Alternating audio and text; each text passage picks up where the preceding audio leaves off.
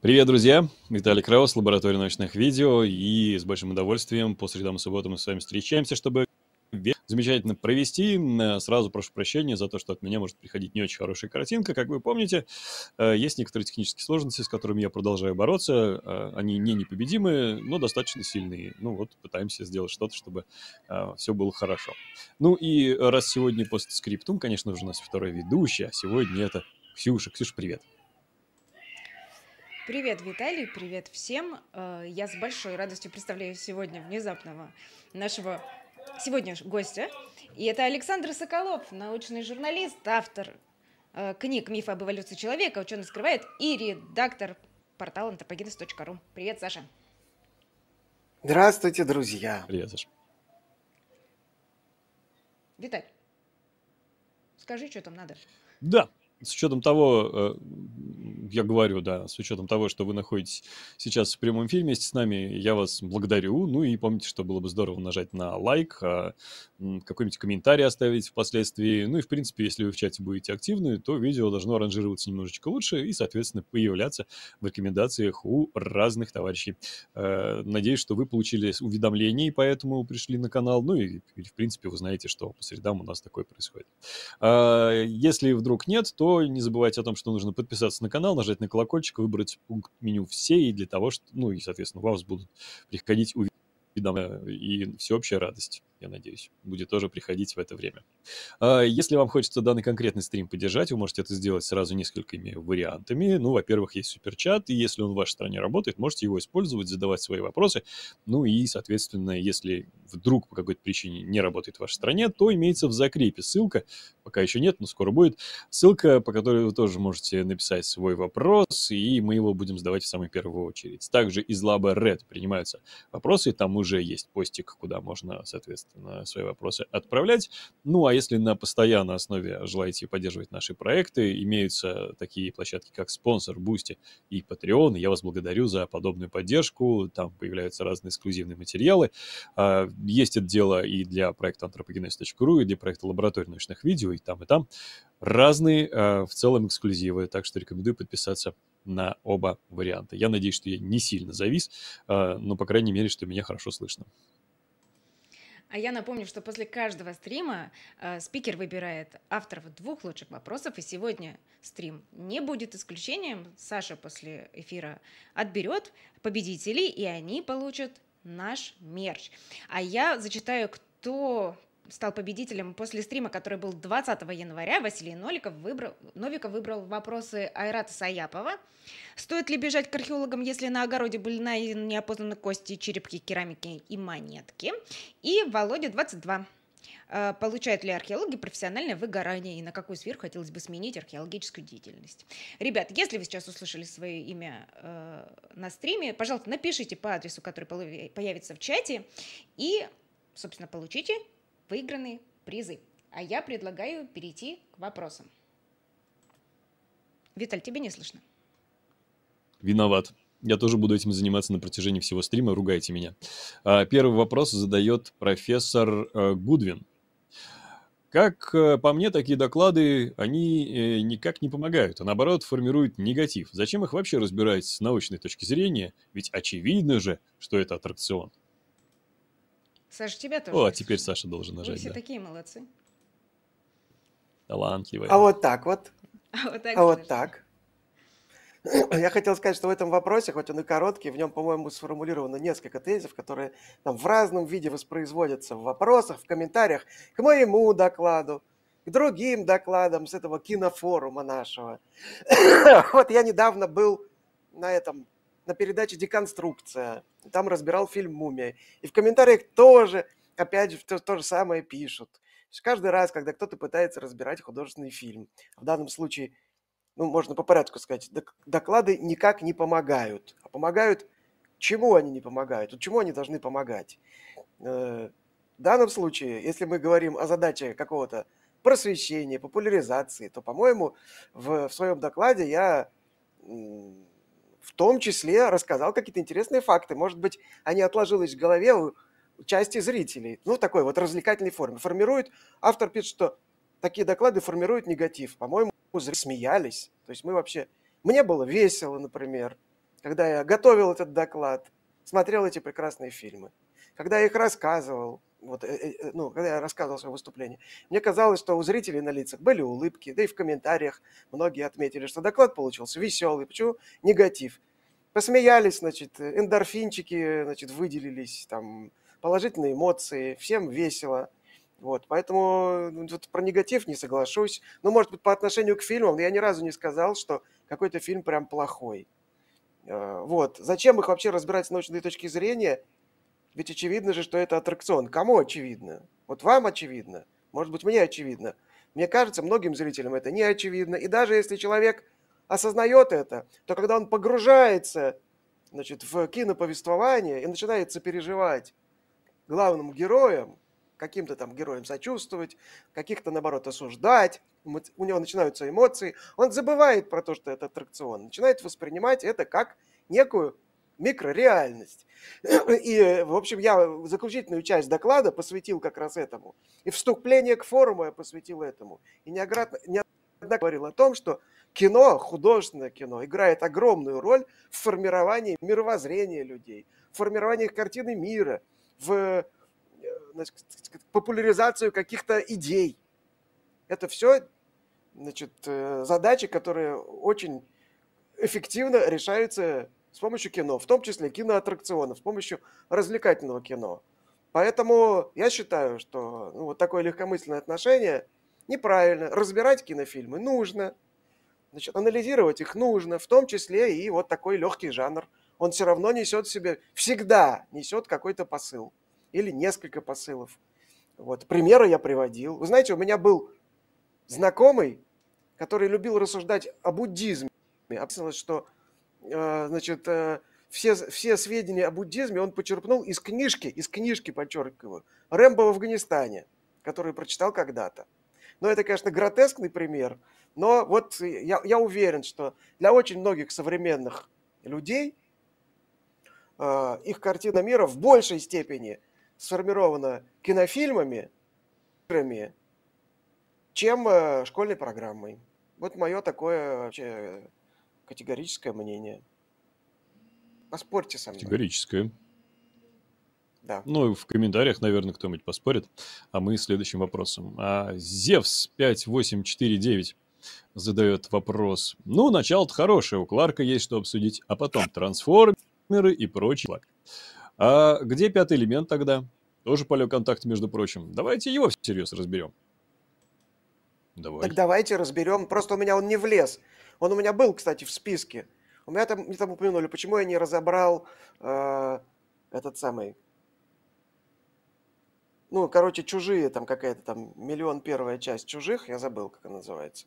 Почему не разобрал? Я хотел, но не влезло у меня. Чего? Надо серию делать докладов. Корбин, милый. Вот, да, короче, докладов.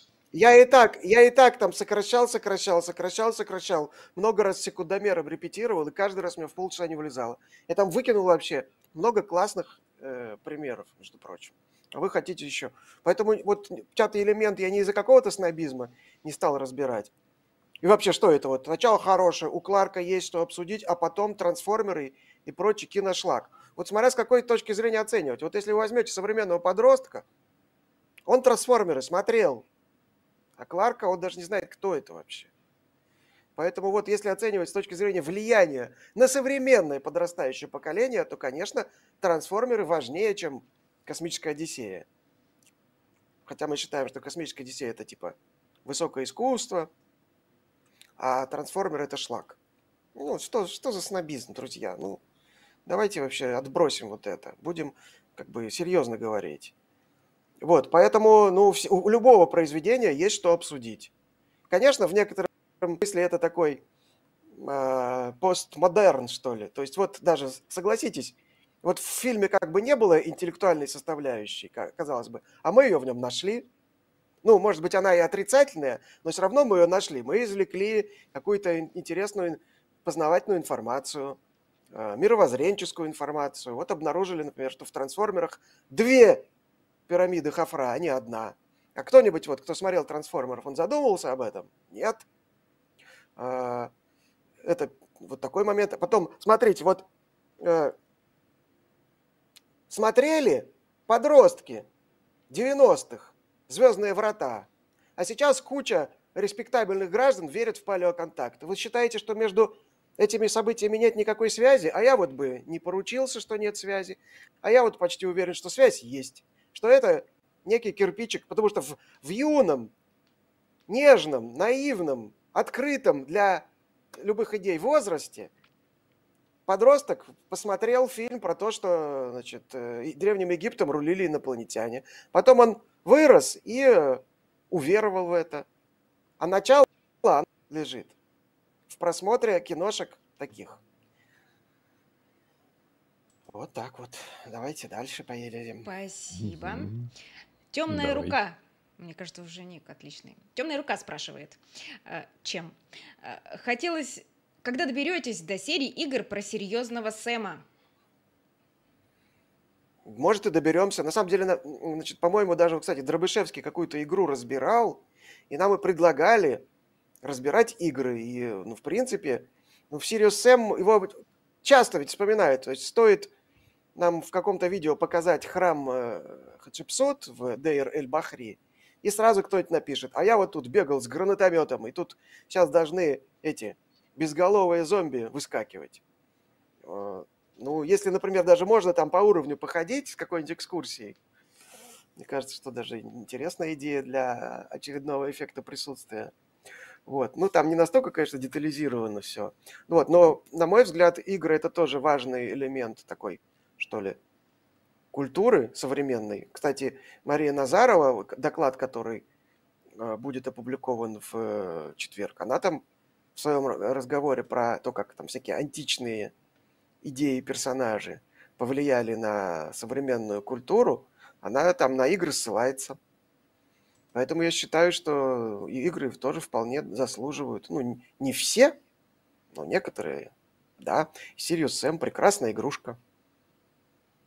Спасибо. Представляете, ни разу не играл. Я даже не слышала. Ну, я-то понятно. Эх вы, эх вы. Да мы молодые просто еще. Не доросли еще до таких классических Серьезных. Игр. Да, надо созреть. Да. Э, Пегаса Либерти поддерживает стрим. Спасибо вам, Пегаса Либерти. Спасибо огромное. Э, и задает вопрос. Э, хотели ли вы прокомментировать, например, фильм «Бивень» с биологической и научной точки зрения, разумеется? Ну, я, я его не смотрел, мне только про него рассказывали. Но судя по тому, что там рассказывали, ну, это явно не ко мне. Вот. Хотя сама по себе идея, идея интересная, но это не по моей части. Там какой-то там боди-хоррор такой абсурдный. Из человека делают там какого-то моржа. Вот там есть всякие там, как это, человеческая многоножка и прочее. Наверное, они еще ждут своего разбора. Но это должен кто-то другой делать явно, а не я. Но, кстати, это был бы хит, мне кажется. Я бы такое не разбирал. Ну, а собирал и 18 бы, плюс, скорее всего. Угу. С другой стороны, Сразу. человек Морж. Новый супергерой. Слушай. Окей. Давайте дальше. А, скажем спасибо Ольге, а, которая написала спасибо, удачи и поддержала. Спасибо огромное, Ольга, за поддержку. Илья Владимирович, наш постоянный зритель, задает вопрос. Может, немного не по теме, но будет ли на антропогенезе ролик про дело древних гончаров 78 года, когда фон Деникина публично разоблачили? А я вот к стыду своему и не помню, что за дело такое. Надо почитать. Пробел в моем образовании. Спасибо. Это прям, буду, буду изучать. прям косяк. Простите. Едем Честно, дальше. Не, не помню. Хорошо, хорошо. Бьорн Серко 2831. Ну и с какой целью опровергать детские и подростковые фильмы? С такой же суровостью можно на Хатабыча или Золотую рыбку наезжать? Тебе придется часто, наверное, ну, сейчас это будет, на этот вопрос. Зачем? будет повторяться. Но я уже, но я уже отвечал, и, как бы там, вы бы еще колобка, курочку рябу. Кто-то разбирал, между прочим, и, и курочку рябу, и колобка. Так что если из этого можно сделать интересное выступление, то можно брать и сказки. Будет весело, мне кажется. Вот, поэтому, ну, как бы, зачем разбирать? Еще раз. Во-первых, повторю еще раз, простите. Во-первых, э, да, во-первых, почему нет вообще, в принципе? Во-вторых, если, если это можно делать.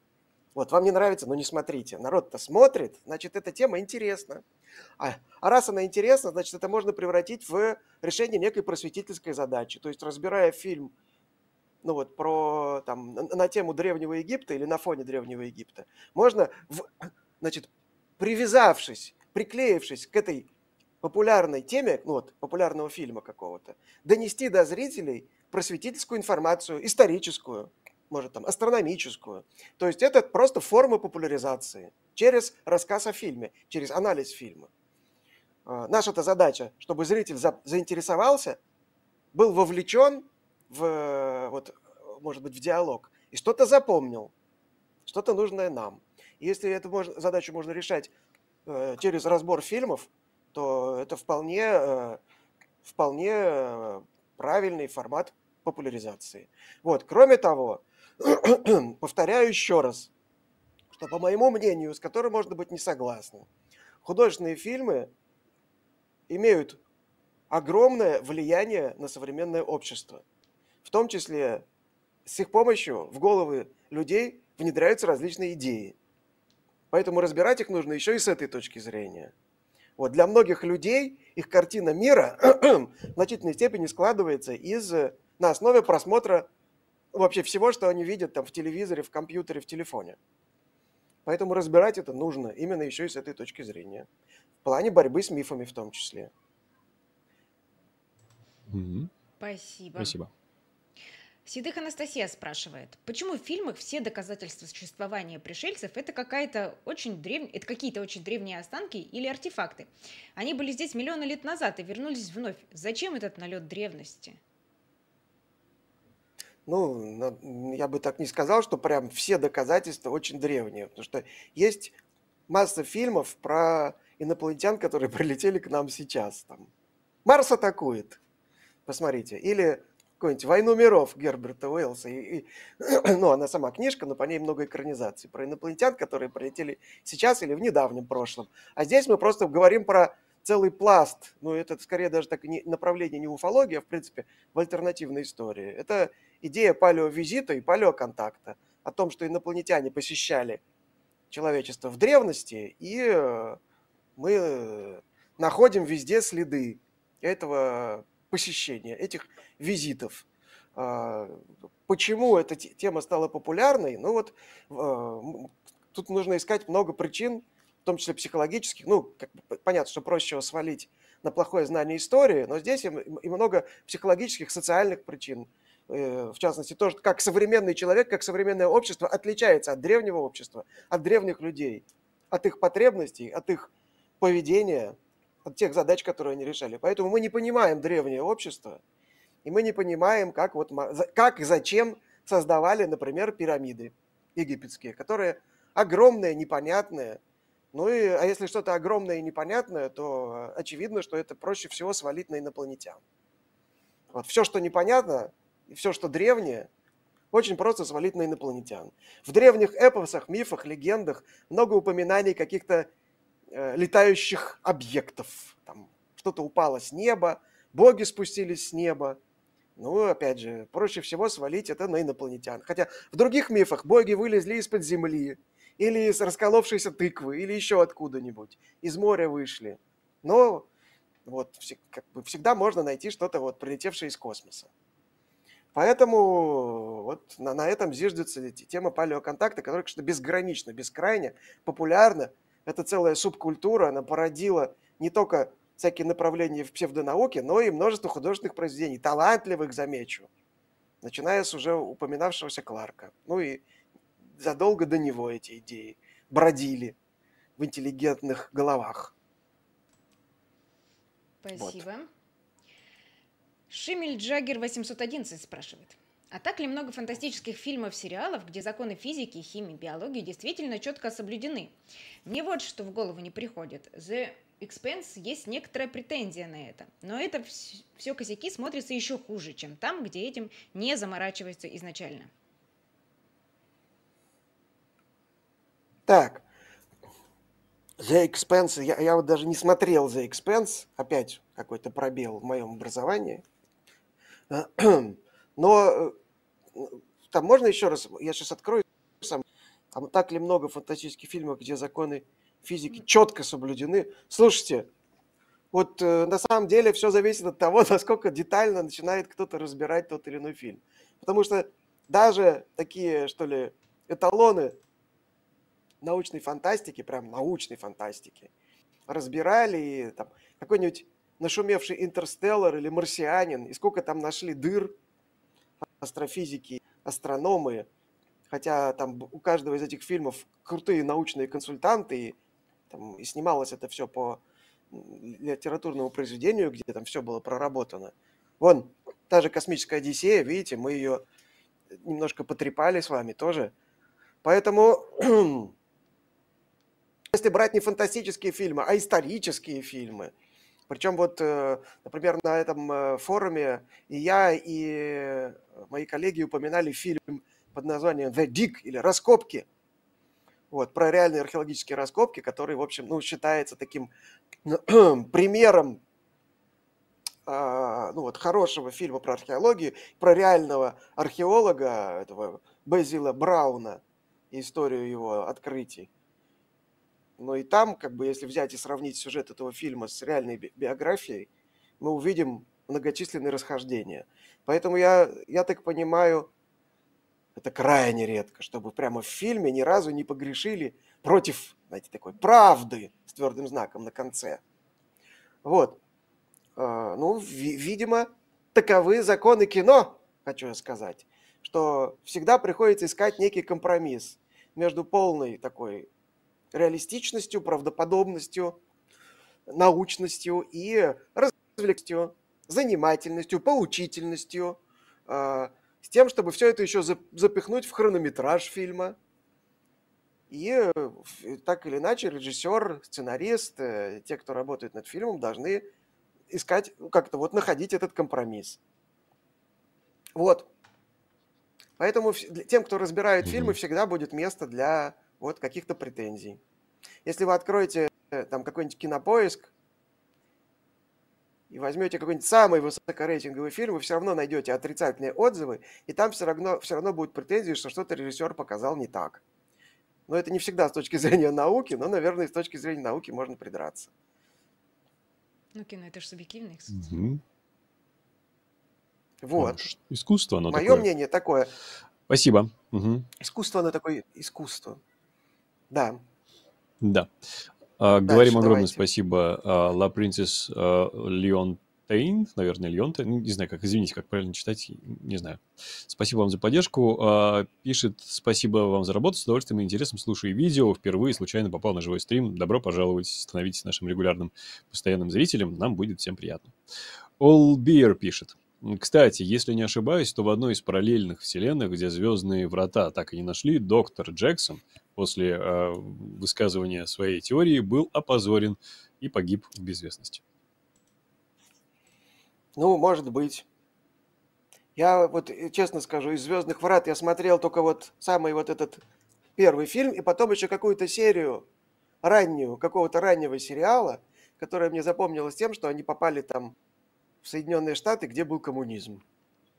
Вот это я запомнил. Все. Ну, эта серия меня, на меня не произвела уже совсем никакого впечатления, дальше я не смотрел.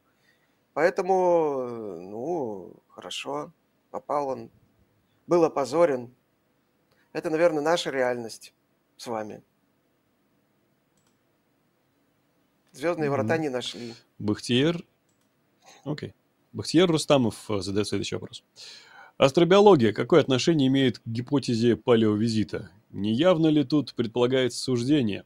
А раз была и есть инопланетная жизнь, то она просто обязана дать разумные формы и как-нибудь добраться до Земли. Да вовсе не обязана. То есть пока что э, вот эти все рассуждения, кто и чего обязан, вообще обязана ли возникнуть где-то жизнь, обязана ли где-то возникнуть разумная жизнь, и дальше, если она даже возникнет, почему она должна добраться до нас, это все некоторые такие умозрительные рассуждения. Пока что даже какие-то самые простые формы жизни на других планетах, ну там вот на Марсе, вроде как-то намеки на то, что там что-то когда-то было, Но и то, это все вот э, все-таки там с некоторым знаком вопроса, с некоторой долей вероятности. А, а про то, что, значит, как там, раз есть и была инопланетная жизнь, обязана дать разумные, э, разумные формы добраться когда-нибудь до Земли, почему обязана? Ну, как, по каким законам физики она обязана? По факту у нас нет ни, никаких свидетельств этого. Поэтому, как ни грустно, ну вот до сих пор э, очень э, большой вес имеет представление о том, что мы одиноки. Вот мне не хочется, чтобы мы были одиноки во Вселенной. Раз.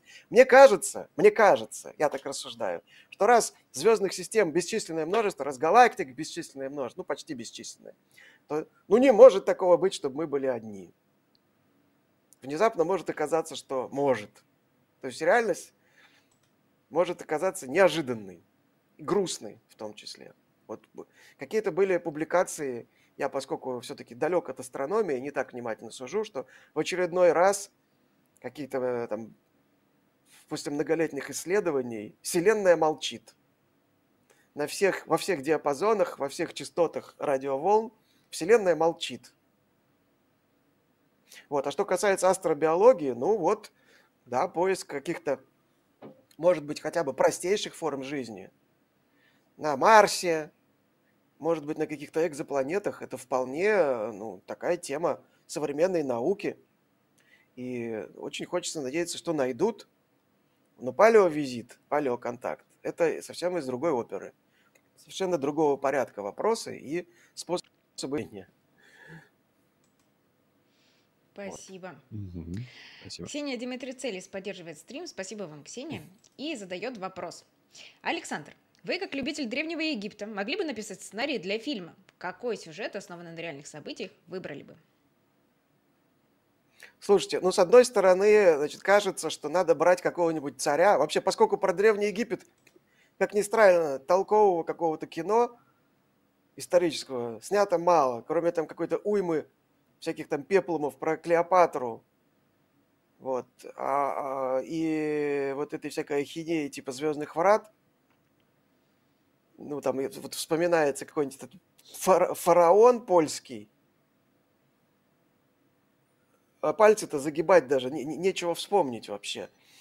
И я сразу начинаешь думать, Эхнатон, фараон-еретик, царица Хачепсут, и как бы, ну, как бы в духе какой-нибудь современной повесточки. Сильная, властная, независимая женщина, которая вопреки традициям стала царем. А, Рамсес Великий и его воины. А, убийство, я только что вот на деконструкции как раз вспоминал, это прям детективный сюжет. Убийство Рамсеса Третьего. Заговор в гареме. Убийство, потом э, разоблачение убийц, суд над убийцами, а, так сказать, э, самозванца, наследника самозванца живьем похоронили. Это ж прямо вообще э, такой раздирающий душу леденящий кровь сюжет. А сейчас я подумал, я вот в рамках подготовки к видео про поселок э, строителей гробниц прочитал сейчас книжку с переводами писем, записок, судебных протоколов из поселка строителей гробниц. И там, читая это, перед тобой раскрывается жизнь простых людей, живших больше трех тысяч лет назад, которые там разводились, торговали, судились друг другом, ссорились, э, решали какие-то бытовые проблемы, там, условно говоря, вот они гробницу делают, и у одного из художников заболел сменщик. И он не успевает, а у них идет соцсоревнование. Бригада левой стороны и бригада правой стороны, которые выруба... а, расписывают две стены гробницы. И вот он не успевает. И он пишет письмо своему отцу, найди мне сменщика, пожалуйста. Вот он должен сначала разрисовать стену, потом резчик должен вырезать рельеф, потом художник должен раскрасить. А там такие, вот только что я опубликовал, пост был сегодня у нас в паблике, про кражу медного зубила. И, и как поймали эту женщину, как она отпиралась, как ее в итоге вывели на чистую воду. Э, там всякие э, дележ наследства, безработица у них, взятки, коррупция, грабеж – значит, сговор рабочих и чиновников для а, разграбления гробниц. И тоже суд над ними. Короче, фильм, да прям сериал. Вот по этим астраконам, по этим коротким, ну, иногда и не очень коротким запискам, можно снимать прям сериал. Представьте, о жизни древнеегипетского поселка 3000 лет назад. Круто вообще. Описание их жилищ. У них, между прочим, дом, средняя площадь дома была 70 квадратных метров. Три комнаты плюс кухня, плюс на крыше еще веранда. Неплохо? Причем жить там мог, а, могло жить 10 человек, а мог жить одинокий мужчина. Таком, а некоторые дома были до 120 квадратных метров. Это рабочие, ну, это такие элитные рабочие. Они, а у, них было, у них были свои частные библиотеки. Они писали литературные произведения. Найдены тексты такие.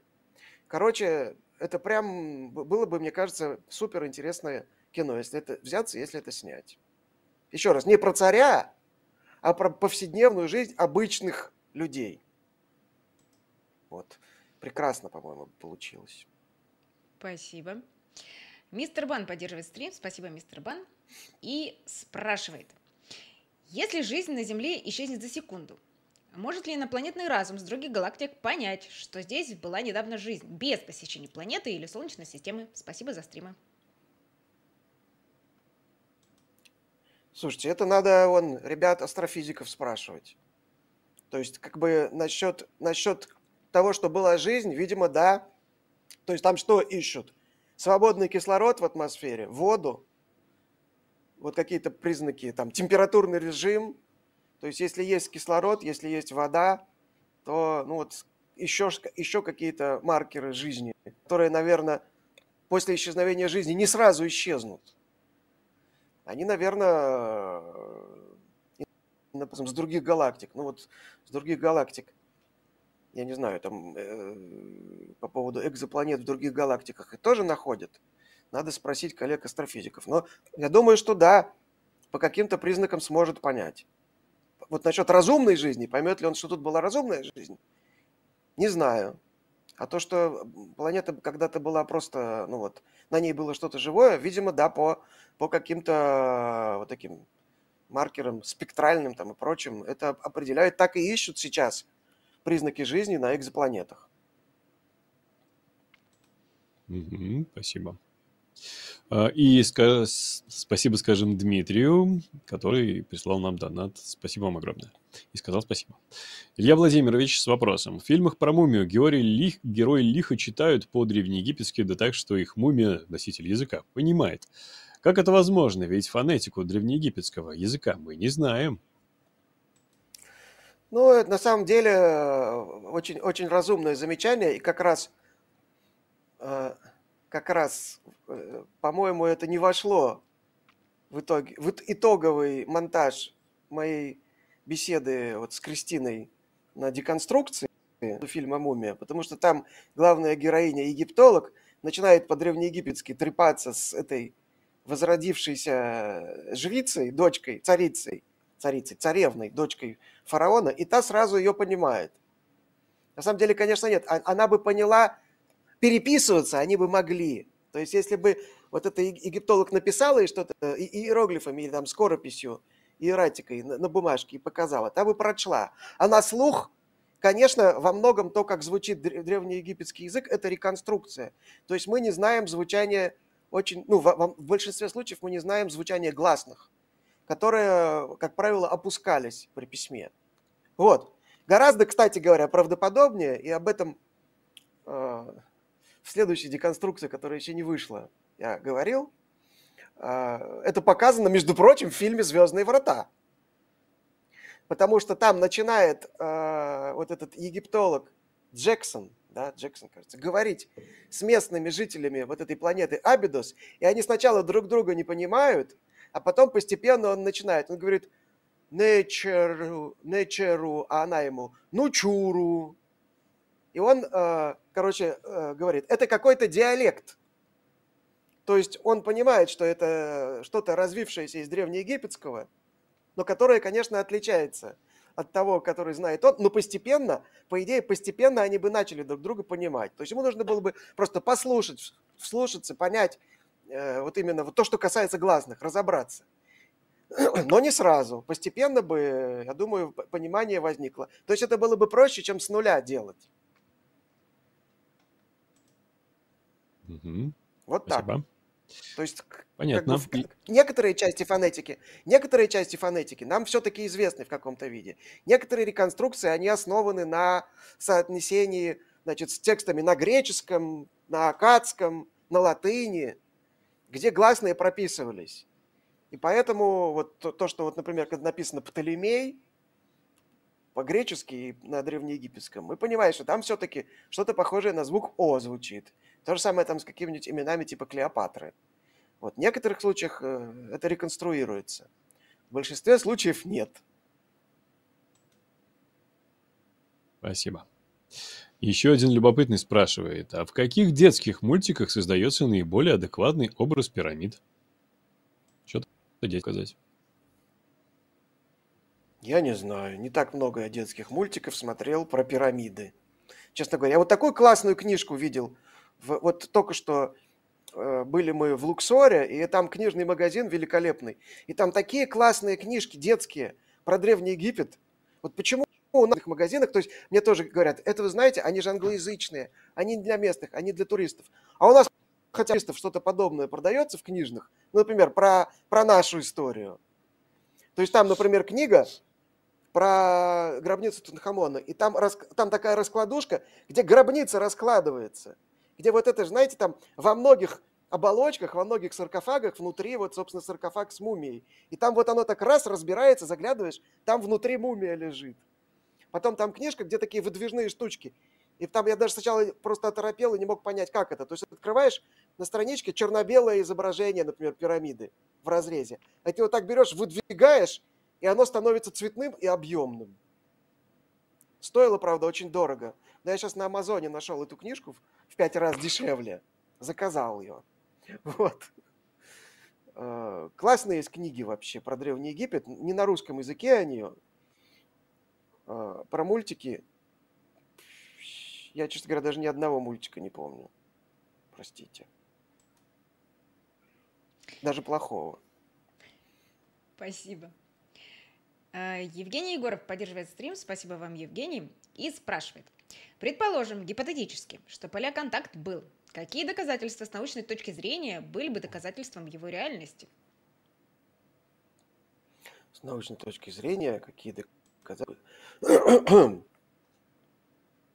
Ну вот, э, вы понимаете, что сейчас идея палеоконтакта основана на интерпретациях очень сомнительных. То есть, во-первых, на разговорах о технологиях, о технологиях, которые якобы не были доступны древним, там, древним египтянам, шумерам, там, каким-нибудь жителям э, Нового Света. И, во-вторых, на интерпретации изображений, интерпретации текстов, очень вольной интерпретации. То есть, скорее всего, конечно, конечно, хорошо бы найти, ну вот, не знаю, реально, если, если найти реальные останки инопланетного существа, ну что значит инопланетного, которое не имеет аналогов не, не на словах журналистов, а реально не имеет аналогов в земной фауне. То есть у него какое-то ра- радикально отличное строение, которое, не знаю, вот если там делать анализ ДНК, вообще, по идее, не факт, что инопланетного существа вообще будет ДНК на какой-то, может, другой основе. Если, это, э, если речь идет о каких-то технических вещах, то действительно какие-то изделия, которые никак не вписываются в представление о, о традициях, о возможностях той эпохи, той культуры. Пока что, да, и вы должны понимать, что поскольку речь идет об экстраординарной идее, то есть идея древних инопланетян, она экстраординарная, она очень противоречит э, ну вот, концепциям, там, допустим, историческим, археологическим, то это должны быть какие-то неопровержимые вещи. Потому что, ну, если, эти, если что-то можно объяснить без инопланетян, то бритвой Акамы мы этого инопланетяна просто э, рубим как э, тузик грелку, так сказать. Как это? На британский флаг мы его э, бритвой Акамы рассекаем. Если без него можно обойтись, нафиг он нужен. Это примерно то же самое, как с Богом, кстати. Но про это, наверное, надо осторожно говорить. Вот так. Спасибо. Слышу Виталика. А я задам вопрос. Э, Восклицательный знак спрашивает, что бы это ни значило. Так я не понял, корабли инопланетян тоже не из бетона? Ну, мы, поскольку мы говорим о каких-то чисто тазейных вещах, то почему бы им не быть из бетона? Если в «Звездных вратах» космический корабль садился на пирамиду из известняковых блоков, почему бы ему не быть из бетона? Ну, из какого-то инопланетного хитрого бетона. В какой-то э, виртуальной вселенной наверняка такие корабли есть. Я уверен.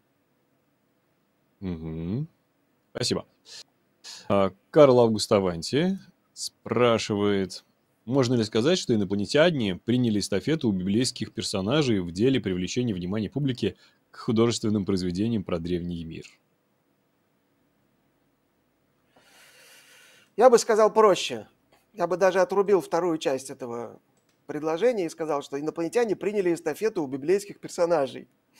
Вот. Ну, наверное, это, конечно, некое упрощение, но, на мой взгляд, идея древних инопланетян, идея, ну, вообще идея инопланетян, которые наблюдают за нами, каких-то всемогущих там, древних богов с другой планеты, это, в общем, по сути, своей религиозная концепция, или, можно сказать, квазирелигиозная концепция для современного человека. То есть Бог – это скучно, инопланетяне – это прикольно.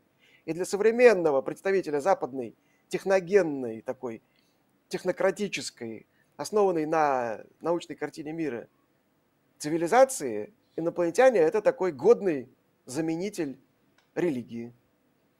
Поэтому мне кажется, что во многом популярность вот этих идей кроется в том, что людям, людям ну, нужны, нужны какие-то божества. Нужен кто-то всемогущий, всесильный, сверхъестественный, кто над нами, кто, кого можно обвинить в каких-то проблемах, или наоборот, кто рано или поздно всех спасет, кто наблюдает – кто стоит за, за кулисами происходящих в мире процессов. И если это не боги, то почему бы не инопланетяне? Они прекрасные кандидаты на эту роль. Это, мне кажется, такая угу. психология. Спасибо. Так, Аудиофилд 2159 спрашивает. А уважаемый Чик не подскажет, если пирамиды были всего лишь гробницами, почему после Великих пирамид подобного рода объекты больше не строились на постоянной основе? Выходит, что правители Среднего и Нового царств уже не так ценили себя, как правители Древнего царства? Или же есть другая причина? Ну, во-первых, пирамиды в какие-то моменты строились и в Древнем царстве, и в Новом, о, и в Среднем царстве строились. Как автор выразился, не на постоянной основе. И тут, понимаете, во-первых, можно задать, например, а, а, ну, как бы вопрос. А почему сейчас не корон... не... скандинавы не... не хоронят друг друга в кораблях? Ведь тысячу лет назад хоронили же в ладьях, а сейчас не хоронят. Почему? И как там дальше? А, Выходит, что нынешние значит, скандинавы уже не так ценят себя. Нет, наверное, просто изменились традиции, изменились погребальные обряды, изменились представления о том, как вообще правильно царя захоронить. Вот. Э, но э, с другой стороны, если мы посмотрим на правителей нового царства, на то того же Рамсеса II или других, значит, великих царей, там какой-нибудь Аминхотепа III, Тутмоса, Хатшепсут, а обелиски какие они выдружали – перед своими... А сами храмы какие? А какие статуи перед храмом Рамсеса II в Фивах? Лежит колосс, который весил тысячу тонн. Во времена Древнего Царства ничего подобного не было. То есть Хуфу мог э, себе позволить пирамиду организовать, э, значит, великую, но статуи тысячетонных даже и близко при нем не было. Поэтому причина, ну, как бы причины разные. Изменилась традиция, изменилась экономика. Ну, кстати, есть некоторые представления о том, что, мол, строительство вот этих огромных пирамид подорвало экономику Древнего Царства. Возможно и так. Или там изменился климат, что-то, и они уже не могли себе такое позволить. Э, это пусть в этом, значит, э, специалисты по экономике Древнего Египта об этом спорят. Вот, но с тем, что правители Среднего и Нового Царства уже не так ценили себя, я не соглашусь. И гробницы у них, кстати, тоже очень клевые. Но другое дело, что стали понимать, что важная функция гробницы, чтобы ее не разграбили. И поэтому их начали прятать. И появились скальные гробницы, потом шахтные гробницы, которые снаружи вообще не особо-то и видны, а внутри-то зато они какие классные. Вот я только что в очередной раз посетил долину царей, долину цариц. И как, как впечатляют гробницы фараонов нового царства. Какая там шикарная роспись, какие саркофаги.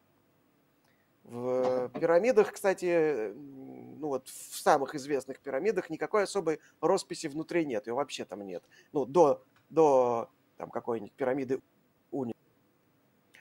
Вот. Они стали по-другому демонстрировать свое могущество, свою власть, по-другому ее понимать.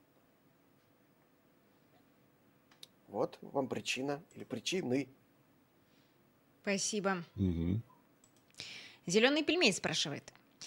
Если пришельцы такие высокотехнологичные, если смогли преодолеть миллиарды световых лет, зачем им пирамиды из такого нетехнологичного стройматериала? Где пирамиды из силовых полей? Я тоже интересуюсь. Ну, тут всегда, конечно, можно найти, что ответить, потому что я тоже... Это вопрос, который я сам задавал. Не только касаясь пирамид, а вообще древних сооружений, когда начинают рассказывать про вот, мегалиты, это же так круто, это же они такие огромные. Возникает вопрос, зачем высокотехнологичной цивилизации мегалиты? Из, из, естественно, из, из естественного камня. Причем это связано с различными проблемами. Потому что мы вообще самые огромные мегалиты, которые мы знаем, одни из самых огромных, это пример неудачной, незаконченной стройки. Это э, брошенный обелиск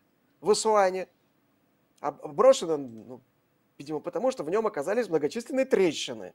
Потому что крайне сложно найти в естественной породе огромный кусок без трещин. Это какой-нибудь там временной женщины в или южный камень в Баальбеке, который тоже с трещиной и который тоже остался в каменоломнях, недоделанный. Потому что когда начинается стройка из мегалитов, мы сталкиваемся с проблемой качества сырья.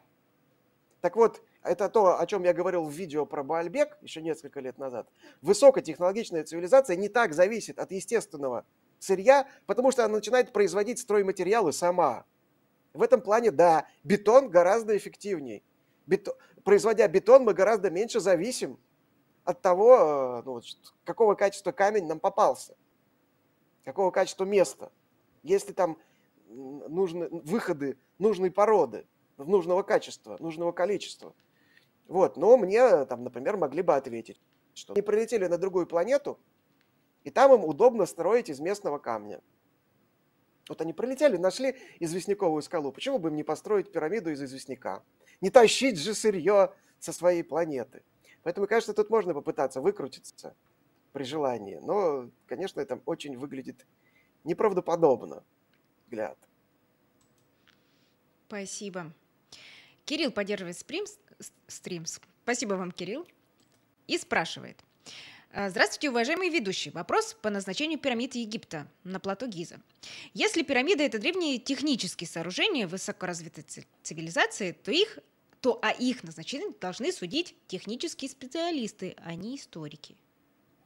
Почему нельзя этим и другим? Ну, тут, ну, во-первых, тут как бы уже начался. Если пирамиды древние технические сооружения, а с чего вы это взяли вообще? То есть вот тут уже содержится некое утверждение, и потом уже, значит, должны судить. Во-вторых, о пирамидах, ну и вообще о древних различных сооружениях прекрасно судили и изучали их специалисты самых разных специальностей, в том числе архитекторы. Ну, вот Энгельбах, например, э, египтолог, который изучал, например, тот самый Асуанский обелиск, написал про него две книги. Он вообще инженер, если не ошибаюсь, по первому образованию, строитель. Э, масса специалистов, работавших в Древнем Египте были э, ну, техническими специалистами. В, в, изучая памятники Древнего Египта, э, значит, работают геологи, химики э, и представители других естественных наук. Так что как, дальше как, какие технические специалисты, какие навыки должны быть у этого специалиста, чтобы сделать вывод о назначении некого древнего сооружения, представляющего собой пирамиду из известняковых блоков. Вот какие навыки? Его этому учили в институте? Его вообще учили в институте хотя бы вручную обрабатывать камень? Нет, не учили. То есть э, проблема в том, что навыки технического специалиста не дают ему вообще квалификации для того, чтобы судить о древних сооружениях. Его этому не учили. Вот оттуда и появляются немоглики различные, потому что этот человек никогда сам, например, ну, медным сверлом гранит не сверлил. Он считает, что это невозможно. А это возможно. Это проверяется в эксперименте.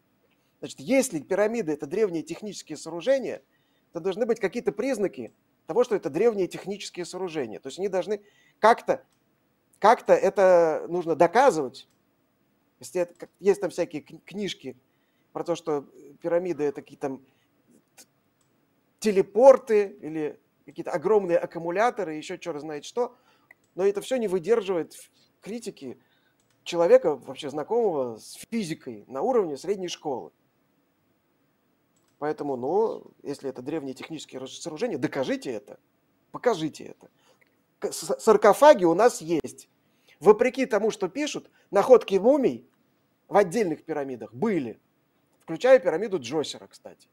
Надписи найдены, включая пирамиду Хуфу, в которой найдены многочисленные метки, надписи строителей. Их там найдены десятки этих меток, меток, в том числе с упоминанием имени царя Хуфу. Папирус Мерера, знаменитый, с отчетами бригады строителей, которые возили облицовочный камень из Туры на стройку пирамиды Хеопса, есть. То есть, когда мы говорим, что это гробница, усыпальница определенного царя, это подтверждается фактами. Когда вы говорите, что это техническое сооружение высокоразвитой цивилизации, какими фактами вы это подтверждаете? Это вопрос номер один. Все. А кто вы там, технический специалист? Окей. Угу. Ну, Спасибо. факты на стол. Требуем. А, Fight Ghost э, спрашивает, а палеолингвисты бывают? Ну, до лингву можно клингонский изучить, например. Ну, палеолингвисты, ну, если мы говорим про специалистов по древним языкам, по исчезнувшим языкам, специалистов, которые занимаются в том числе эволюцией языка, да, такие специалисты есть. Вот возьмите книгу Светланы Бурлак «Происхождение языка», и там много интересного можно прочитать. Это вот как раз та самая палеолингвистика есть, то есть наука, которая изучает эволюцию языка, происхождением языка, в том числе реконструкцией праязыка, такие исследования тоже есть. Мгм. Спасибо большое. Каким язык был когда-то? А, мгм, мгм. Шин Бет Шарп стал, а, начал поддерживать нас на а, канале Лаборатории научных видео. Огромное спасибо. Добро пожаловать. Монт Бланк задает следующий вопрос. Не согласен с тезисом Александра о том, что с книгами и фильмами являются только конспирологи и псевдоученые. А пример Жюль Верн, тут Жаль Верн, ну, наверное, Жюль Верн, с предсказаниями подводки. Или это другое? А, простите, а простите, где я говорил, как, в, как, в какой момент вообще я говорил, что фантастическим произведением вдохновляются псевдоученые и конспирологи? Это вообще вымышленный тезис, которого у меня не звучало. Я говорил, что ими вдохновляются в том числе псевдоученые. Но, конечно, в первую очередь и ученые, и вообще многие люди. Я сам, например, вдохновлялся и продолжаю вдохновляться фантастическими произведениями. Жюль Верн, да, да ну, тема предсказаний, сделанными фанта, фантастами, это, конечно, отдельно интересная тема. Да, там Жюль Верн, Герберт Уэллс и прочее, там какой-нибудь наш Беляев, и какие их пророчества сбылись, какие не сбылись, что реально современная техника современная наука почерпнула из фантастических произведений. На эту тему были публикации и даже книги, и даже исследования. Тема очень интересная. Вот, вообще, ну, безусловно, фантастика, хорошая научная фантастика, и в том числе ее, может быть, и сочинение ее, это хорошая, э, что ли, практика для развития собственного мышления, своего воображения, творческого воображения. Это совершенно бесспорно. Поэтому то, что вдохновляются псевдоученые, это скорее такой побочный эффект, неизбежный, наверное. Спасибо. Питер Вайс спрашивает, а зачем инопланетяне рушат пирамиды? Им что, разрушать нечего? Ну, они могут разрушать какой-нибудь там, не знаю, склад там, или хрущевку, но это же не впечатляет. Я даже вон там э, э, в трансформерах предположил, что они специально храмик сети второго поставили на место кирпичного пандуса, потому что его взорвать более эффектно. чем какую-то груду кирпичей. Пирамиду взорвать – это красиво. Ух, как там блоки летят во все стороны. Она огромная, вот, а под ней же еще что-то спрятано, а чтобы его спрятать, ее надо взорвать.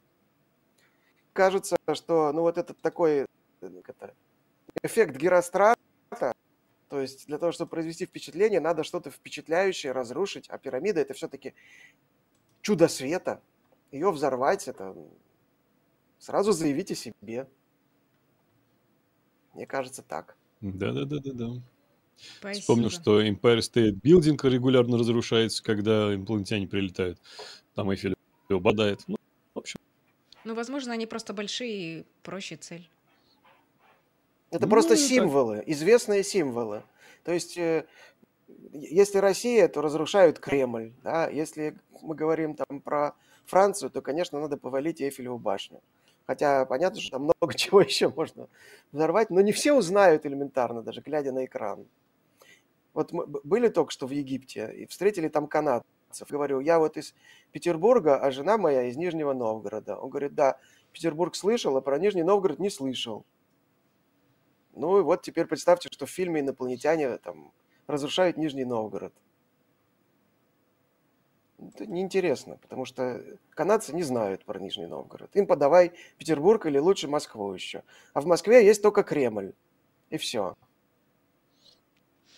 Спасибо. Маленький город, да, ничего удивительного. Маленький город. Кремль, все внутри Кремля. А Париж весь вокруг Эйфелевой mm-hmm. башни сгрудился. Вот. То есть мы говорим здесь про стереотипы. Массовое кино, оно основано исключительно на массовых стереотипах. Иначе просто смотреть не будут. Спасибо. Айрат Саяпов поддерживает стрим. Спасибо вам, Айрат. И спрашивает. Добрый вечер. Почему многие гробницы имеют форму пирамиды? Египет, Иран, Мексика. Ну, начнем с того, что в Мексике пирамиды – это не гробницы, это храмы вообще. То есть функция их другая. Ну, не всегда это храм, не всегда это гробницы, а просто некие культовые сооружения. Ну, а почему, например, э, во многих частях света есть что-то типа курганов? Ну, потому что вот если нам надо что-то большое построить, что проще всего? Да кучу земли навалить, получится холм, курган. Пирамида – это тоже в некотором роде искусственная гора. То есть э, э, можно встретить рассуждение о том, что для тех же египтян, вот они там видели какие-то горы, там, в, э, там где-нибудь в Верхнем Египте, да и в Нижнем тоже. Вот что-то вот такое, большие холмы. И это было, естественно, прототипами пирамид. То есть это самое простое большое сооружение, которое можно построить. Есть там всякие идеи про то, что первая пирамида Джойсера это просто несколько мастаб, то есть таких гробниц, поставленных одна на другую. Но на самом деле это только одна из гипотез, потому что по другой идее это просто увеличенное э, сооружение такое погребальное, которые встречались и раньше. Вот. Но просто сама по себе идея пирамиды, мне кажется, достаточно оч- очевидной ну вот именно вот такого сооружения. Искусственная гора из камней, самая устойчивая. В каком-то инженерной точки зрения самая простая, потому что кубик построить сложнее. Он быстрее разваливаться начнет. Вот. Но если мы начнем изучать детали, функции, то мы выясним, что между, допустим, пирамидами Египта и пирамидами Нового Света очень много различий. То я уже сказал, что, например, там какие-нибудь майя, это вообще был, это было сооружение, наверху которого был алтарь, где приносились жертвы. В Древнем Египте наверху пирамиды никакого алтаря не было. Внутри была усыпальница, там, погребальная камера, еще что-то. Вот. То есть э, в деталях есть различия. А по сути, просто это некая идея, как мне кажется, такая архетипическая самых разных человеческих популяций. Ну вот э, какие-нибудь там северные народы не дошли до пирамид, но курганы строили – а курган – это почти пирамида. В некоторых случаях курганы эти камнями или там, какую-то вокруг них стеночку делали. То есть что-то такое тоже пирамидоподобное. Вот, мне кажется, вот так это можно объяснить. Спасибо. Давайте перед следующим вопросом э, кратенько, я надеюсь, что э, будет слышно мою речь. Я вижу, что я периодически подвисаю. Если нет, обязательно напишите, что наверное, что-то не слышно. Окей. А, А, значит, во-первых, спасибо всем, кто ставит лайк стриму, соответственно. Спасибо, кто подписывается на канал Лаборатории научных видео. И не забывайте про то, что неплохо было бы anthropogenes.ru нажимаете на колокольчик, выбираете пункт меню «Все» и не пропускайте наши дальнейшие стримы, видео, все то, что появляется на наших каналах. Об этом Ксюша совсем скоро вам расскажет, о том, чего ожидать, соответственно. Ну, если вам данный конкретный стрим интересен, можете задать свой вопрос вне очереди. Для этого имеется суперчат, если он работает в вашей стране, или ссылка который имеется в закрепе чата данной трансляции. Там тоже можно отправить свой вопрос, и, соответственно, они, эти самые вопросы, в самую первую очередь будут заданы. Laboret — это проект закрытый лаборатории ночных видео в. А, разный интересный эксклюзивный контент оттуда приходит. Ну вот, в том числе у вас есть возможность там вопросы задавать тоже. И спонсор Boosty Patreon — это площадки э, для постоянных наших зрителей, те, которые нас поддерживают регулярно. Там есть много интересного эксклюзива, какой-то контент, который больше никогда нигде не появится, ранний доступ и все такое. И у проекта Лаборатории ночных видео, проекта anthropogenes.ru имеются свои площадки, и рекомендую подписаться на обе, чтобы ничего не пропустить. Спасибо, друзья, за любую поддержку. А я расскажу, что ждет нас на, на наших площадках на этой неделе. В четверг, завтра, 25 января, на канале anthropogenes.ru выйдет очередной эпизод с предыдущего форума «Ученые против мифов». Эпизод 14 э, доклад «Как античная госпропаганда сочинила 300 спартанцев, Assassin's Creed, Клеопатру и другие блокбастеры». Спикер Мария Назарова, всем нам известная и любимая, антиковед, доцент кафедры истории искусств э, Санкт-Петербургского государственного университета э, технологии и дизайна. Я наконец-то это запомнила. В четверг же э, уже на лаборатории научных видео в телеграм-канале э, пройдет стрим Анны Ивановой, биоинформатика, э, стрим «Гонка за носорогом». В пятницу, 26 января в 17.00 по Москве на лаборатории 0+, пройдет лекция Дмитрия Григорьева, заведующего палеонтологическим музеем Санкт-Петербургского государственного университета, с темой «Какого цвета все-таки были динозавры?». И в субботу, 27 января в 19.00 на anthropogenes.ru онлайн-лекция Александра Чернокульского, кандидата физико-математических наук, старшего научного сотрудника лаборатории теории климата Института физики и атмосферы имени Обухова РАН. А, почему меняется климат от теории заговора до научных фактов? Виталь, тебя не слышно. Да-да-да, я, я уже понял, я уже такой, ага, сейчас, сейчас, сейчас, сейчас, и нажал на кнопку вовремя. А, спасибо и отдельно тем, кто э, поддерживает мое соединение с интернетом. Э, если кому-то интересна техническая сторона, то у меня 150 э, мегабит и в одну и в другую сторону. Поэтому проблем совершенно точно не в роутере и, может быть, в провайдере. Я не знаю, почему такое происходит. К моему сожалению, продолжаю с этим бороться. Возможно, поменяя провайдеры, это поможет. Не знаю. А теперь поехали Это дальше. инопланетяне точно, может быть, уже какой, который, которую неделю мне мешает проводить эфиры. Возможно, поляконтакт выглядит именно так. Они контактируют с моим компьютером, пойду за метлой отгонять. Так, а мистер Бан нас спрашивает, как проводить стандартизацию блоков для пирамид? Почему размеров такие, какие они есть? Не могу вам сказать. Я знаю, что блоки, они такие, какие есть, они в разных пирамидах разные. То есть в первой пирамиде Джосера они существенно меньше. Они такие вот вообще малепусенькие. И считается, что имитировали блоки, а, имитировали кирпичную кладку вообще. Потому что до этого сооружения были в основном из кирпича. В, значит, в, там, в следующих пирамидах блоки стали покрупнее. Но что важно насчет стандартизации, что они, во-первых, более-менее все разные – то есть там можно посмотреть вот прям подряд, и ты нескольких одинаковых блоков рядом ты не увидишь. Вот. Они, их масса стабильно уменьшается с уровнем. То есть это несколько тонн для блоков, которые внизу лежат. Там некоторые могут быть реально, то есть там в какой-нибудь пирамиде Хафра или в пирамиде Хуфу, отдельные блоки могут, блоки могут быть действительно там тонн 10. А чем выше, тем они меньше весят, и вверху они уже меньше тонны. Там реально килограмм по 500, по 600. То есть, видимо, чем выше тащить, тем э, э, больше облегчали себе задачи люди. Я могу предположить, что размер блока – это какой-то баланс между тем, что, ну вот, э, элементарно, если блок больше, то выруба, вырубать его быстрее. в том плане, что ты затрачиваешь меньше сил на э, измельчение камня. Потому что если этот блок разделить на, допустим, на 4 других, то там добавляется работы по вот дополнительному прорубанию дополнительных траншей. То есть реально труд на вырубку этого блока уменьшается, но при этом труд на его транспортировку увеличивается. Поэтому, наверное, это некий, некий оптимальный, э, оптимальный вес блока, который может перемещать, допустим, человек 8 на волокуше. Но это мои такие, конечно, чисто умозрительные рассуждения.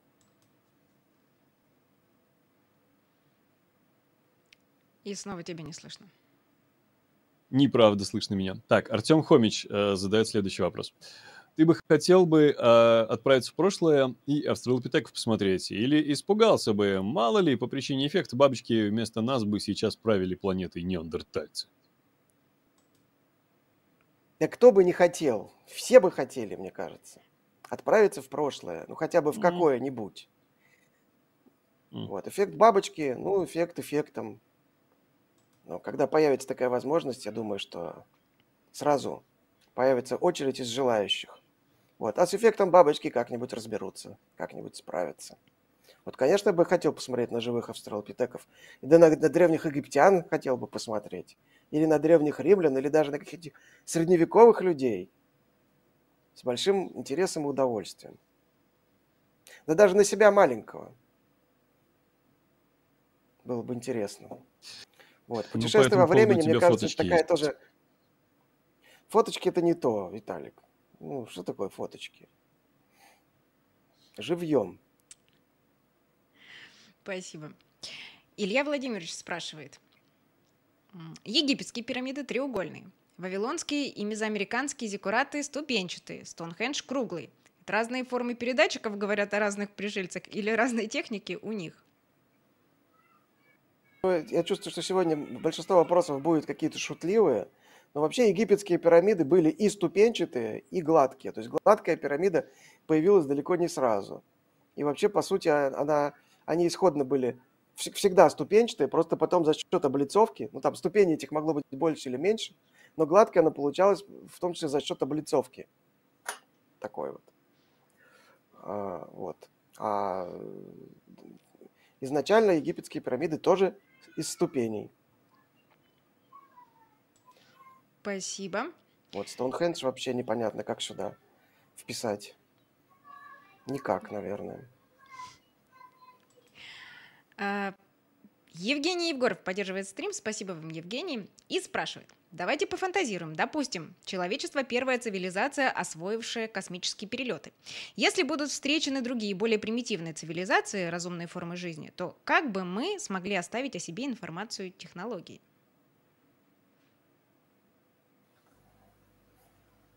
А зачем?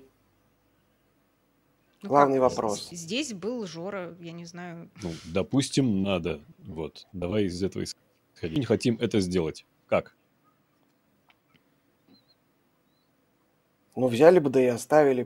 То есть, как бы, понимаешь, как, если мы говорим про там, то, что мы несем цивилизациям какие-то более передовые технологии, да, потому что да, обычно, когда говорят про палеоконтакт, они прилетели и передали нам более передовые технологии. Ну, взяли и передали.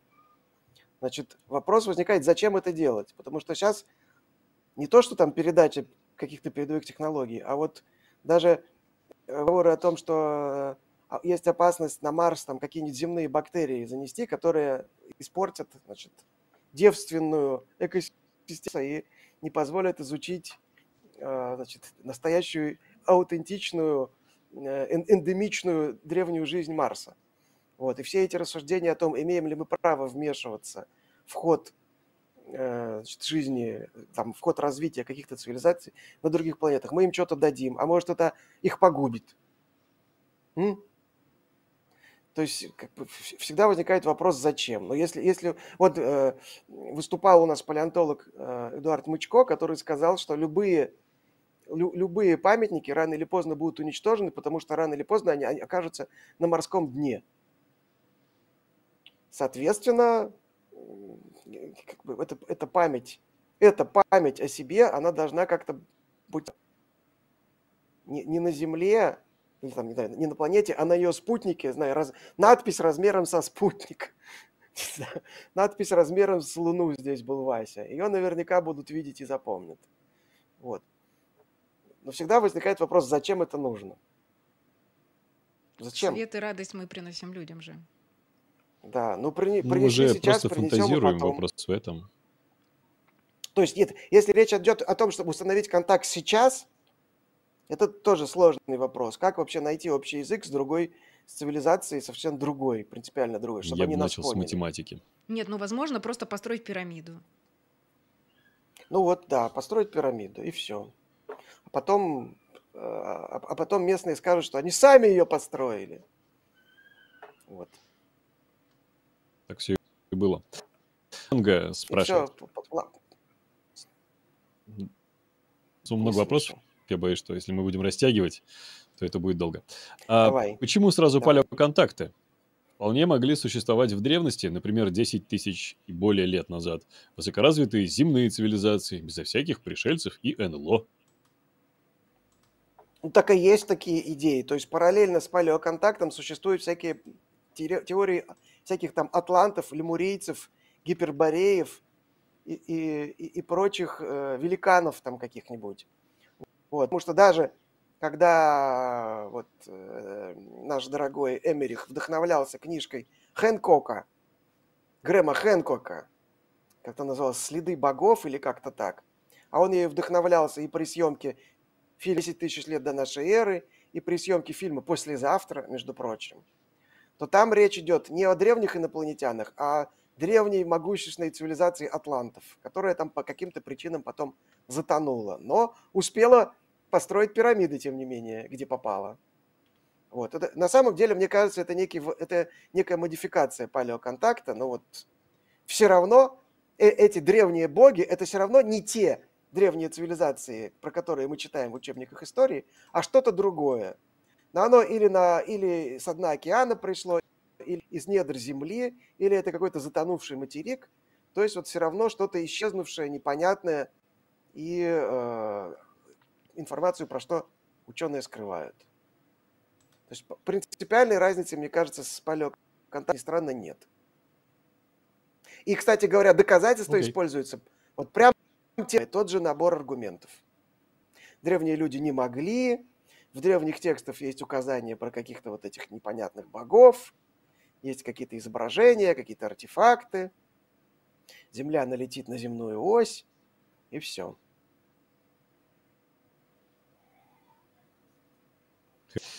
Павел К. Дельта, а, постоянный зритель, задается вопросом. А отечественные произведения будут разбирать? На форуме были только зарубежные, если я не упустил ничего. Будут. Если у нас будут фильмы про палеоконтакт, я их с удовольствием разберу. Но, кстати говоря, у меня даже была мысль коснуться фильма «Планета бурь». Но там есть очень только призамек на палеоконтакт если я не ошибаюсь. Там в конце показывают какое-то, что ли, отражение какой-то женщины, которая смотрит вслед улетающему космическому кораблю. Но фильм-то снят по книге Казанцева, а Казанцев был главным идеологом палеоконтакта вообще, э, на которого даже фон Деникин ориентировался.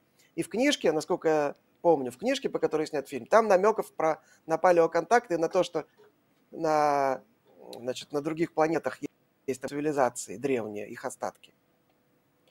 Там на Венере, это, э, планете Бурь, это Венера же у нас, по-моему.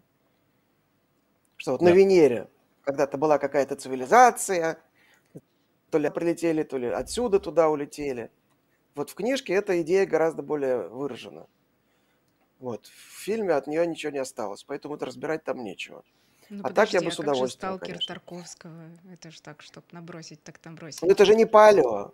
Это же не палео. Ну, там, там зона, это прям палеоконтакт, который был, разве нет? Какой Подожди, палео? Это же палео, первый самый это, контакт. Это в древности. Это в древности. Простите. А тут это все современное. То есть Здесь про современных инопланетян есть у нас фильмы, хорошие в том числе. Есть даже какие-нибудь там отроки во Вселенной. Москва Кассиопея. Что там? Через тернии к звездам, в конце концов, вообще. Есть там что разбирать про, про инопланетную жизнь и про полеты к звездам. Но это не палеоконтакт. А я, значит, вот, люблю, чтобы было что-нибудь с египетскими пирамидами обязательно. ну, такой вот я, вот я такой. Ну, понятно. Спасибо. Умка с порядковым номером 682 спрашивает. А почему именно палеоконтакт? Они сейчас здесь? Вон как Соколов опять убедительно убеждает, что их тут не, не было и нет. Ну, спорить с Да, очевидными скажи, вещами. поедем дальше. Вы главное, вы главное никуда не уходите. Сидите дома. Мгм. Шапочка из фольги, вот это все. Не забывайте. Нельзя на улице без Мгм. этого всего. А, Бахтиер Рустамов. А зачем в древнем мамонты, если слоны сподручнее и достать легче, и к жаре привычны? Ну, мамонты же прикольней. То есть там, во-первых, просто фильм начинается с каких-то кроманьонцев. Это речь идет про чудесный фильм «10 тысяч лет до нашей эры». И там начинается с охоты на мамонтов, которая происходит где-то на снежном севере. А потом они приходят уже куда-то э, на территорию Древнего Египта, и там бедные шерстяные мамонты, значит, тащат блоки на пирамиду. Ну, просто вы же понимаете, что это сейчас слоны, а в древности были только мамонты. Логично. То есть Эмерих, он, у нас, э, его представления о прошлом, они примерно вот на, на уровне, наверное, старшей группы детского сада. А каждый, каждый шестилетний ребенок знает, что в древности были мамонты, а не слоны. Поэтому и блоки каменные тащат мамонты. Ну, жалко, что динозавров не было там. Ну, наверное, в каком-нибудь следующем фильме они появятся обязательно. Какой-нибудь диплодок тоже будет в качестве крана действовать. Спасибо. Иван 220996 спрашивает. А истории про связи с богами не являются примерами палеоконтакта? Жили там какие-то чуваки на какой-то горе, занимались какими-то очень людскими делами, периодически контактируя с людьми греческая мифология. Вот, это не обязательно греческое. Зачем греческое? Ну, как То пример. есть а мощный, мощная такая категория аргументов сторонников палеоконтакта, она как раз основана на том, что в разных древних ми- мифах, будь то Библия или какие-нибудь там Упанишады, или э, там, не знаю, миф о Гильгамеше, или какие-нибудь э, там мифы индейцев, африканцев, фиг знает кого, что в них во всех содержится упоминание на самом деле об инопланетянах. Повторяю, потому что часто, ну, во-первых, потому что это какие-то сверхсущества, а инопланетяне, они же должны быть сверхсуществами для примитивных дикарей, к которым они спустились. Прилетают часто в каком-нибудь огненном, огненной колеснице, спускаются с небес, дарят людям э, знания письма, там, сельского хозяйства, учат их строить пирамиды и прочее, прочее. Вот, правда, можно взять огромное количество мифов, где боги ведут себя не так, я уже сказал об этом. Где боги вообще вылезают черт знает откуда, из грязи, из трещины в земле, из ствола дерева. Вот, и где боги э, или вообще злые, или им на людей плевать вообще. И э, все эти мифы противоречат друг другу, по-моему, по всем пунктам. То есть, ну, на- значит, на- значит, представителям разных народов разные инопланетяне прилетали, а кому-то не инопланетяне прилетали. А где-то, наоборот, сами люди спустились по паутине с неба. А или люди вылезли из тыквы. Или люди появились из грязи, которую выковырял из-под ногтей какой-то там грязный бог. Э, Я не утрирую. Реальный миф. Возьмите базу данных э, да, и там почитайте мифы о сотворении мира или о сотворении людей. Увидите, сколько версий. Ну и давайте каждую мы будем трактовать буквально. Ну, значит, да, вот э, к древним грекам инопланетяне спускались с горы Олимп, а там каким-нибудь там э, аборигенам племени Тумба-Юмба, значит, инопланетяне их сотворили из грязи из- э, под ногтями. Ну или все-таки мы будем считать, что это все-таки плод какой-то фантазии древних людей и коллективного бессознательного, что буквально это трактовать, наверное, все-таки не стоит. Без особых оснований. Вот фон Деникен, например, утверждал, что всякие э, боги Древнего Египта, э, которые там с головами животных, это вот результат генетических опытов. Или что кентавр, или какой-нибудь там минотавр, это тоже результаты генетических опытов инопланетян. Но это такой примитив. Я, я вот не очень понимаю, как можно это всерьез обсуждать. Но для очень многих это не очевидно, что это примитив. Спасибо. Сергей Юрьевич спрашивает. Какой из современных строительных материалов переживет натуральный камень? Ну, во-первых, натуральный камень разный бывает. Надо спросить коллег-геологов, какой. Без понятия. Ну, что-нибудь железное, наверное. Железо вполне себе неплохо сохраняется. Железо окисляется не, очень не быстро. Будет. И, да. Железо ржавеет и превращается в хлам вообще. На самом деле железные изделия сохраняются гораздо хуже, чем, например, какие-нибудь бронзовые. Ну, потому что окисляются, ржавеют и рассыпаются. Так что нет, как бы железо как раз плохой вариант.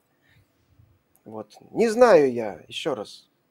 Надо спросить вон Селиванова, геолога. Он может выдвинет предположение, хотя тоже не факт. Все-таки это не совсем геология. Окей. Okay. Едем дальше. А скажем спасибо Николаю Лотову. И его вопрос следующий. Скажите, верили ли древние египтяне в палеоконтакт? Понятно, что верили в божественность фараонов, но имея в виду веру в пришествие подобных египтянам людей с более сложными высокими технологиями. Есть упоминания в документах?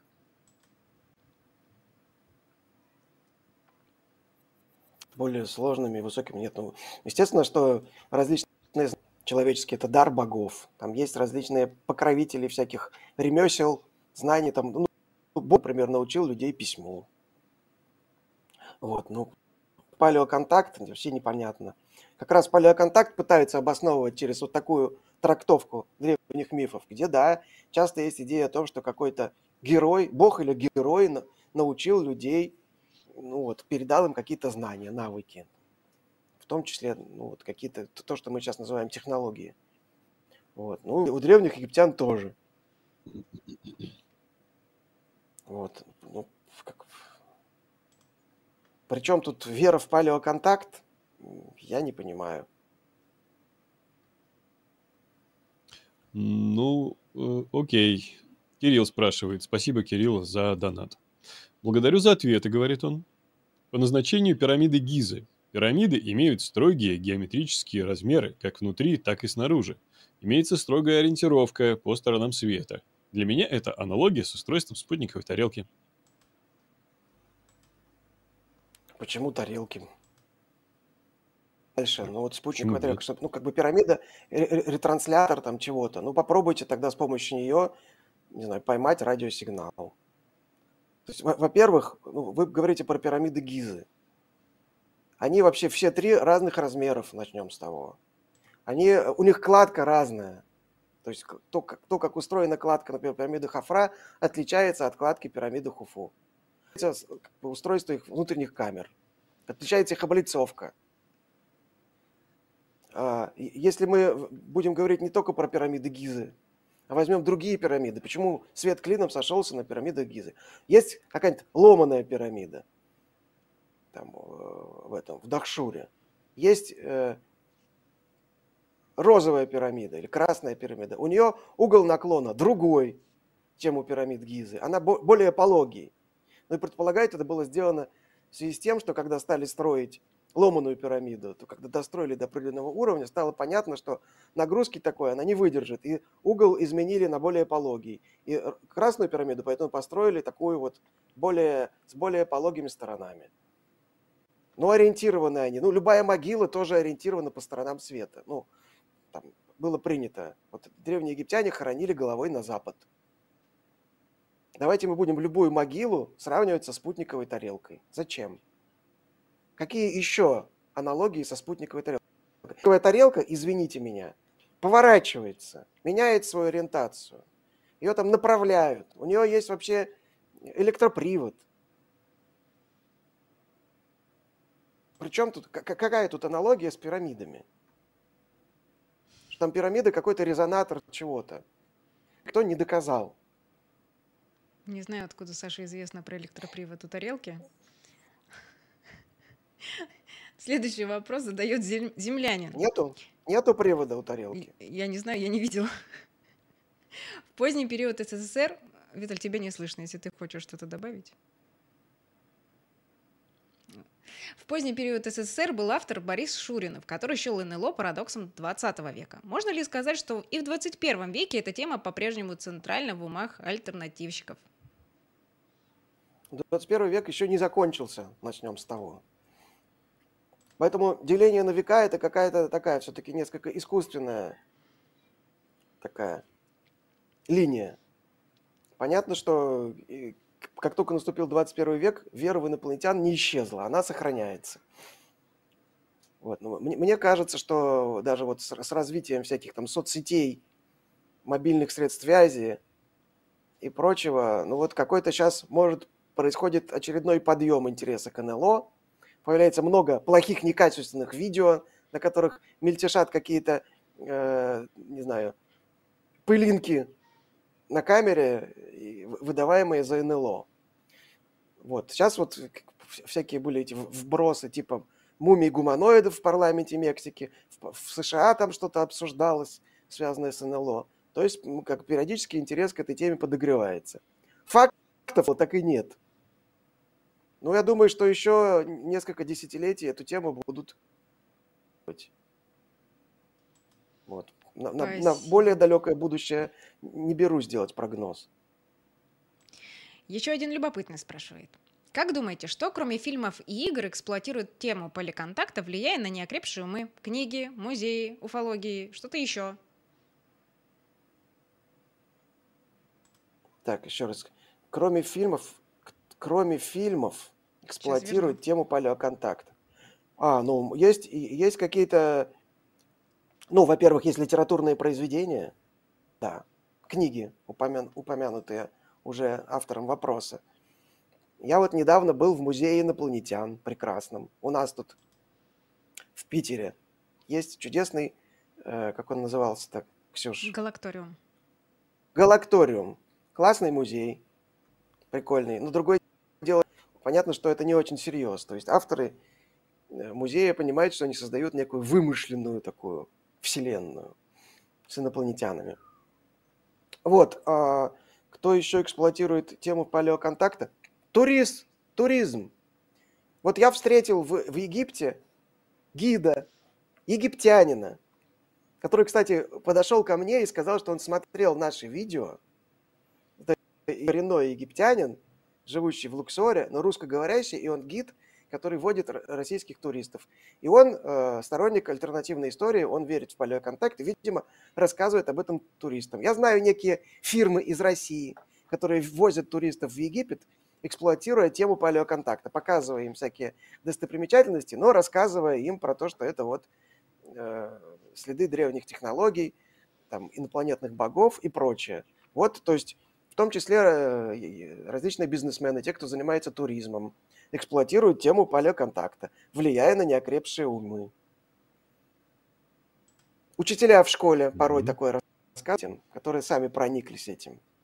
Вот, ну, наверное, если подумать, можно этот список еще увеличить. Да, наверное. Алекс Атом спрашивает. Если лично вы прилетели бы на чужую планету с неразвитой цивилизацией, вы бы начали палеоконтакт или оставили бы инопланетян развиваться самостоятельно? Я бы прежде всего за ними понаблюдал. То есть э, мне нравится вот эта идея, что вмешиваться в ход развития какой-то там цивилизации, не похожей на нас. Ну, это надо делать очень хорошо подумавши.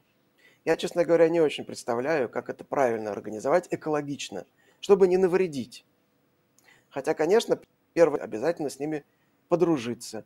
Но возникает вопрос, захотят ли они с нами дружить? Вот. есть ли у них вообще такое понятие «дружить»? Мне кажется, что наши представления о том, как, как, какую форму может приобретать разумная жизнь, они очень ограничены. Они ограничены нашей собственной цивилизацией, потому что другой мы не знаем.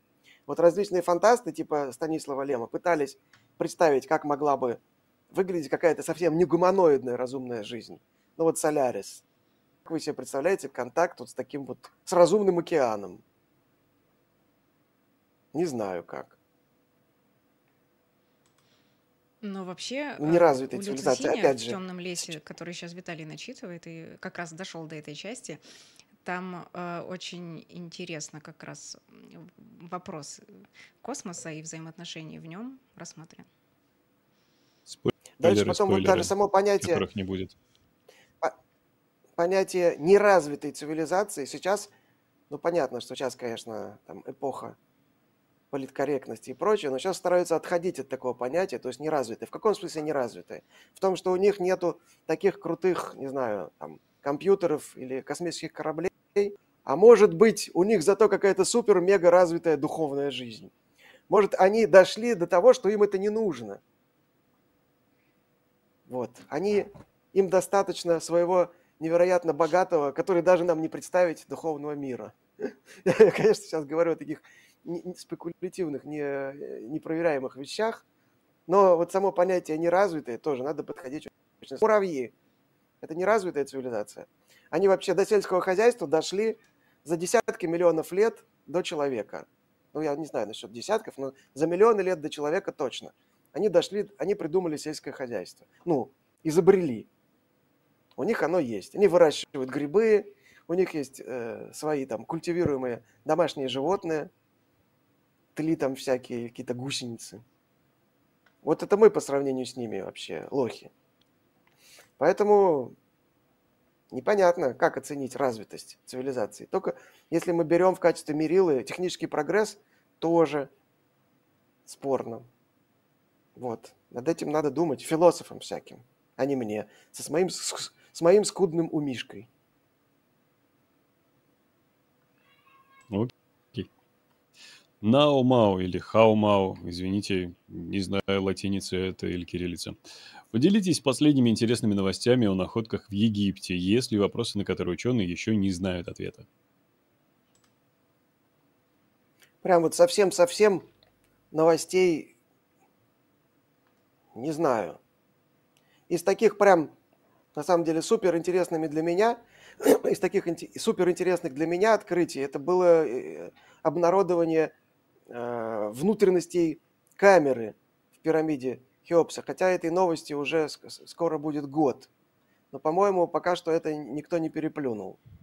Просто, ну, про эти камеры, про наличие двух пустот э, в пирамиде Хеопса было известно уже несколько лет. Но вот именно в марте прошлого года туда заглянули, в, эту, в, в полость, которая называется полость Южного коридора, кажется так. Впервые за четыре с половиной тысячи лет в нее заглянули. По-моему, это просто потрясающе. Вот, да, из, из недавних новостей, которые, ну, как бы мне э, близки, потому что я посмотрел воочию на это, и у нас тоже был пост в паблике, очистили рельефы храма Хнума в городе Эдфу, который находится в 50 километрах от Луксора, недалеко от Нила. Там просто такой небольшой, на самом деле даже не храм, а такой часть этого храма, Пронаус, сохранился прямо в центре города, на 10 метров ниже уровня дневной поверхности. Он такой как бы в котловане находится, а вокруг стоят дома. И вот он был э, естественно, заброшен, и потом в нем были какие-то какие коптские э, ну, жилища, и потом его использовали в том числе какой-то, как какой-то склад для хлопка и прочее, и там жгли костры, и все это за, за, замазали, загадили, закоптили. И когда я несколько лет назад был там, то вот потолки и колонны были покрыты таким слоем сажи. И, и вот с 18 года это все отмыли, и там совершенно потрясающая полихромная роспись открылась. Просто фантастическая. Что там, э, ну вот меня предупредили, и, и не зря, что там можно сломать шею, потому что ты вот ходишь, все время задрав голову, разглядываешь эти потолки. Просто выглядит невероятно совершенно. То есть там очень, как раз благодаря этой грязи сохранилась эта краска.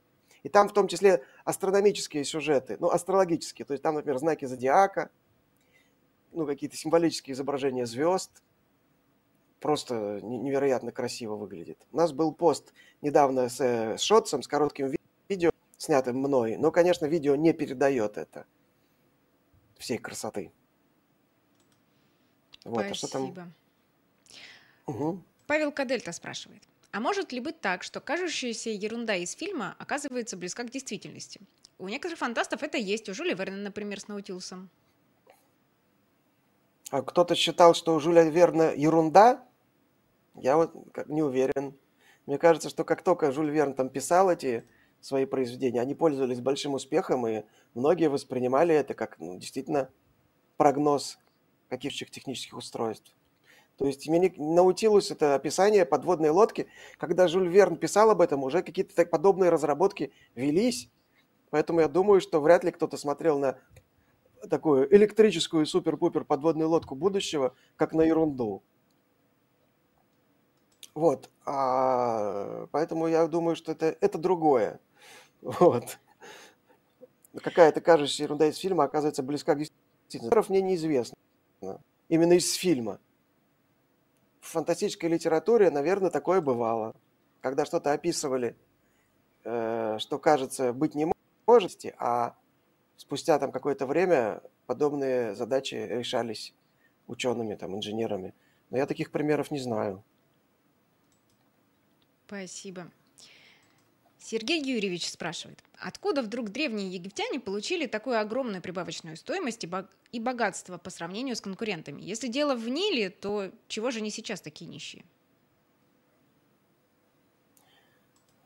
Ну, интересно, вы сейчас сравниваете экономику современного, как это, постиндустриального общества и экономику аграрных э, там, государств и протогосударств э, там, начала Медного века – как бы, чего же они сейчас такие нищие? Но они, во-первых, не нищие, скажем так, то есть на фоне, то есть понятно, что многие жители страны Египет живут за чертой бедности, но сама страна далеко не самая бедная, я не знаю, какой там у них ВВП, но среди африканских стран она довольно продвинутая, между прочим, у них там достаточно эффективное сельское хозяйство, уже не благодаря, конечно, разливам Нила, вот. Но э, там не так все плохо.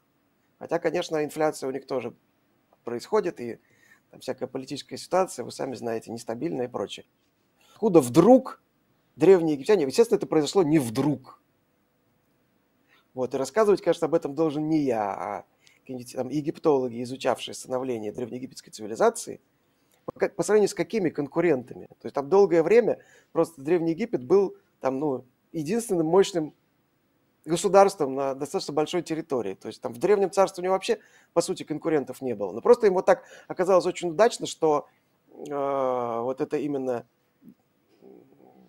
долина реки Нил обладала э, вот таким свойством давать очень плодородную почву для того, чтобы было действительно эффективное сельское хозяйство развивать. Что дало им возможность там дальше там, по какой-нибудь там экономической теории там, получать действительно прибавочную стоимость, сформировать маленькие там сначала протогосударства, какие-то княжества, под которые потом объединялись. Вот, в итоге получился вот этот мощный Египет.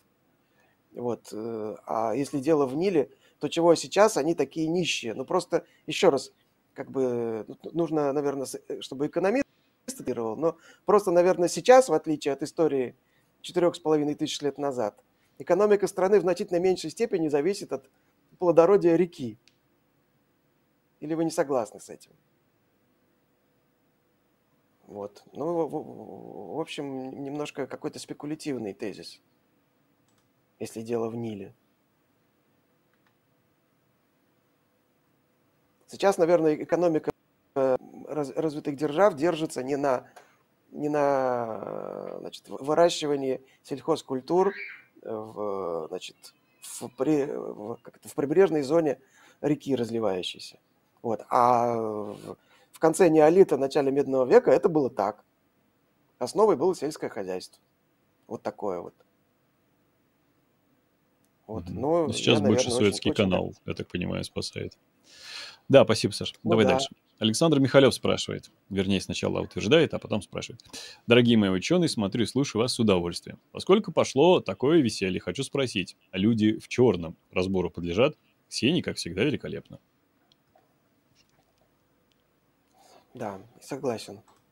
Вот, а, значит, а, по поводу людей с черным, наверное, подлежат, да. Почему нет? Я, э, значит, ну, вопрос в том, с какой точки зрения и кто э, будет этим заниматься. Допустим, там много всяких инопланетных форм, и можно было взять какого-нибудь астробиолога, какие из них возможны, какие невозможны.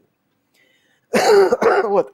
Я давно смотрел поэтому э, не, не знаю, там, люди, чер, люди в черном, как, э, э, не знаю, там, какая-то конспирологическая модель э, нашего общества. То есть, может, там есть какой-то скрытый посыл, который закамуфлирован вот этим юмором, этим абсурдом, гротеском. Знаете, о чем деле фильм «Люди в черном»? Объясняет, значит, известный там диванный эксперт Пупкин. Вот. Ну, это, конечно, плохой пример. Кажется, что и хороший вариант разбора такого кино можно найти. Во всем можно найти рациональное зерно.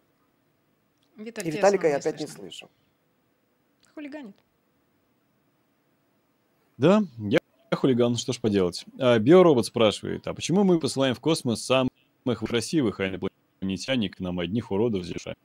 Мы, кстати, их высоких отправлять. Мы У нас проблема, ну, раньше, по крайней мере.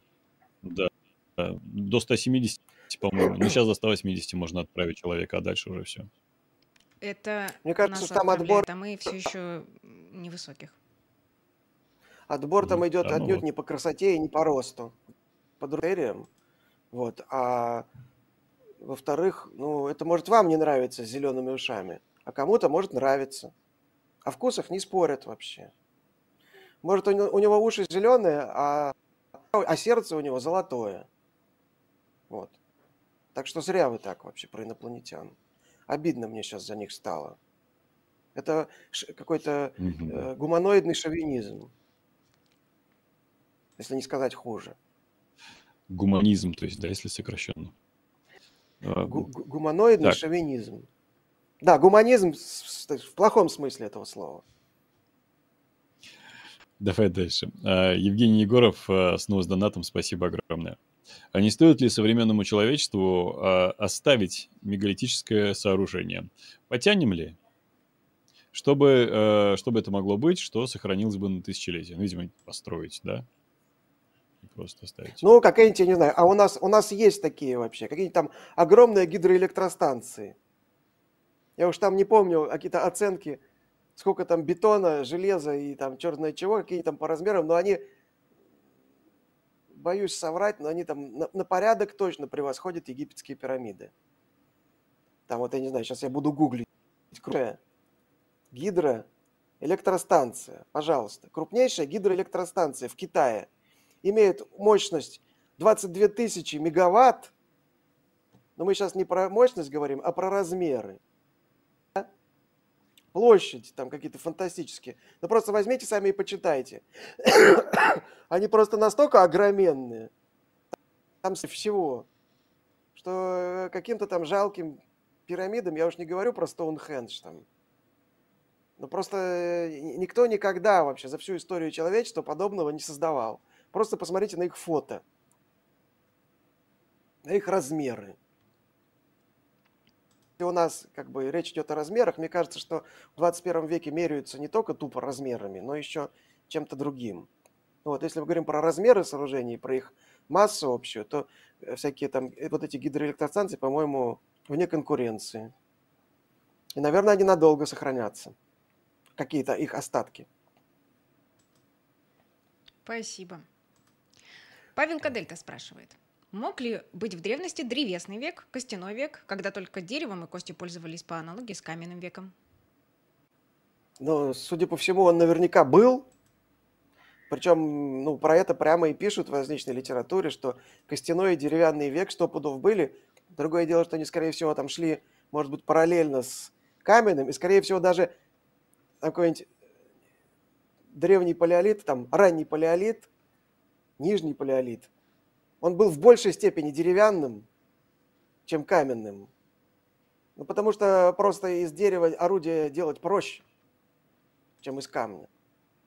И, скорее всего, древнего человека окружало количество деревянных орудий и других орудий из недолговечных материалов. Но именно потому, что они недолговечные, до нас дошли изделия из камня. Поэтому мы и говорим каменный век. Вот. Но это не совсем точно. Просто мы, археологи судят потому, что до них дошло, а доходит прежде всего изделия из камня. Вот, все верно. Спасибо. Андрей В. интересуется. Откуда у египтян в целом родилась идея пририсовывать нечеловеческую голову к телу человека? Или видели чего, может, употребляли чего? Может, и употребляли. Мы не знаем, но мне кажется, что идея достаточно очевидна. И просто у человека есть фантазия. А, по-моему, самый простой способ придумать какое-то вымышленное существо – это вот начать комбинировать части тех существ, которые тебя окружают. И, и древние египтяне, они далеко не ограничивались там, представлением головы чей-то к телу человека, или там, не знаю, целого жука, то есть это замечательный этот Хэпри, божество, у которого вместо головы жук-скоробей, по-моему, прикольно. Но у них там есть всякие вот эти а амат э, с телом бегемота, льва и головой крокодила, или там э, какой-нибудь бог Ат, Атум, которого изображают с телом угря, верхней частью кобры и головой человека и так далее. То есть, или там приделывают какие-нибудь крылья кому-нибудь, ноги, голову. Ну, по-моему, это достаточно такое э, очевидное упражнение для, для воображения. А у людей с воображением всегда было все в порядке. Поэтому они вот породили этих существ. Но вот был у них, понятно, что и сейчас можно найти множество народов, у которых есть там какой-то тотем. Вот у какого-то племени был тотем крокодил. И поскольку это был дух который на крокодил, а с другой стороны как бы человек, потому что это их предок. Ну, логично его изображать в виде как бы получеловека, полукрокодила. А как? Ну, проще всего взять человека, пририсовать ему голову крокодила.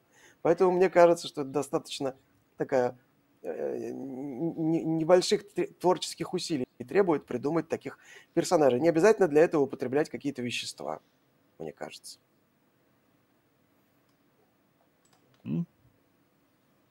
Спасибо. Но обязательно поставить лайк этому видео. Красненький вопрос сказал про подписку на канал видео. Напомню, жмите подписаться, колокольчик, пункт меню все, чтобы наши дальнейшие стримы не пропустить. Не уверен, что меня слышно хорошо но я надеюсь, что дальше будет лучше. А если вам интересен данный конкретный стрим, пожалуйста, задавайте свой вопрос при помощи суперчата или при помощи ссылки, которая закрепит данной трансляции, чата данной трансляции. Это значит, что ваши вопросы мы зададим в самую первую очередь. Спасибо вам огромное за любые донаты. А если вам нравится на регулярной основе наш проект поддерживать, имеется спонсор Boosty и Patreon, ну и, соответственно, если вы э, нас поддерживаете там, то вы имеете доступ к достаточно большому эксклюзивному контенту. Я, например, продолжаю начитывать перечитывать книгу «Темный лес», и э, я, по-моему, осталось где-то то есть мы уже скоро выйдем на финишный привой. А, ну, собственно, тем, кто ждет пол, там, я думаю, что будет больше 12 часов аудио, ну и, соответственно, это будет, наверное, через месяц. Может быть и нет. В общем, друзья, за любую поддержку. А я для тех, кто выдержал речь Виталия в стиле 9 района, расскажу, что ожидает вас на этой неделе на наших площадках. Итак, завтра э, на канале anthropogenes.ru э, выйдет эпизод 21.14 с предыдущего форума «Ученые против мифов», эпизод Марии Назаровой, доцентр кафедры истории искусств Санкт-Петербургского государственного университета технологии дизайна, антиковеда, Фо, э, доклад назывался «Как античная госпропаганда сочинила 300 спартанцев, Assassin's Creed, Клеопатру и другие блокбастеры». В четверг же, завтра же, в телеграм-канале Лаборатории научных видео пройдет стрим «Гонка за носорогом». Э, лектор Анна Иванова, биоинформатик и data scientist крупной международной компании, исследователь и популяризатор науки, автор блогов LabMouse и книги «Как ГМО спасает планету и почему люди этому мешают» пятницу, 26 января в 17.00 по Москве на лаборатории 0+. Лекция Дмитрия Григорьева, заведующего палеонтологическим музеем Санкт-Петербургского государственного университета «Какого цвета динозавры?». В субботу, 27 января, э, на anthropogenes.ru онлайн-лекция климатолога Александра Чернокульского «Почему меняется климат от теории заговора до научных фактов». Да, а я вот еще добавлю от себя, что 17 февраля будет финал премии 2023 года. определились тройки финалистов в основной номинации по естественным наукам. Академик, это претенденты на звание академика врал на районе, на районе. Вот. И медицинской номинации претенденты на звание академика Апчхи. Там три, каждой номинации три очень сильных финалиста, мощных. А кто станет академиком, узнаем, когда высокое жюри проголосует 17 э, февраля. Ну и там будет у нас различное, связанное с этим действом. Так что зарезервируйте себе время 17 февраля смотреть финал премии «Врал». Обязательно, друзья. Такое нельзя пропускать. Спасибо. Ну и можно Спасибо. задать следующий вопрос. Э, Дмитрий Эпштейн спрашивает. А как давно должен был быть контакт, чтобы считаться палео? Сложный вопрос, научный, глубоко научный вопрос. Ну, обычно, конечно, речь идет о каких-то цивилизациях минимум античности, хотя э, есть различные произведения, в которых э, говорят об инопланетянах, посещавших нас, например, в Средневековье или в, начале нового времени. Вот, по-моему, у того же Казанцева была, у Казанцева, мне кажется, была книга Сирано де Бержерак, известный, вообще реальный, реальная личность такая довольно противоречивая, ну, известная, вот, что он э, встречался с инопланетянами, они его даже возили с собой на космическом корабле, на Луну, например. Вот. Это всем, конечно, палеоконтакт, но некий контакт с инопланетянами зашел в прошлом. Ну и э, есть, э, которые там пытаются в каких-нибудь готических соборах или каких-то других произведениях уже, ну вот, архитектурных памятниках или других памятниках недалекого прошлого найти следы какой-то вот высокоразвитой цивилизации, может быть, инопланетной в том числе. Вот. В других случаях это это Морея, э, Тартария и прочие такие известные бренды, что ли, альтернативно-научные. Вот. Это происходило уже все в достаточно недалеком прошлом, вплоть до 19 века, который тоже, конечно, весь сфальсифицирован. Ведь, как известно, была ядерная война, и все засыпало. Только я вам этого не говорил. ну вот. Спасибо. Мы практически два часа уже в эфире. Я предлагаю на этом завершить сегодняшний стрим. Э, Сашу отпустить, э, Виталий отпустить, меня тоже отпустить и вас всех заодно вместе с нами. Спасибо вам большое за прекрасный вечер, интересные вопросы, интересные ответы. Виталий, спасибо за ведение. Спасибо Саше еще раз за ответы. Гоше, Сабиру, которые э, параллельно с нами работали за кадром добавьте что-нибудь. Всем пока, спасибо. Пока.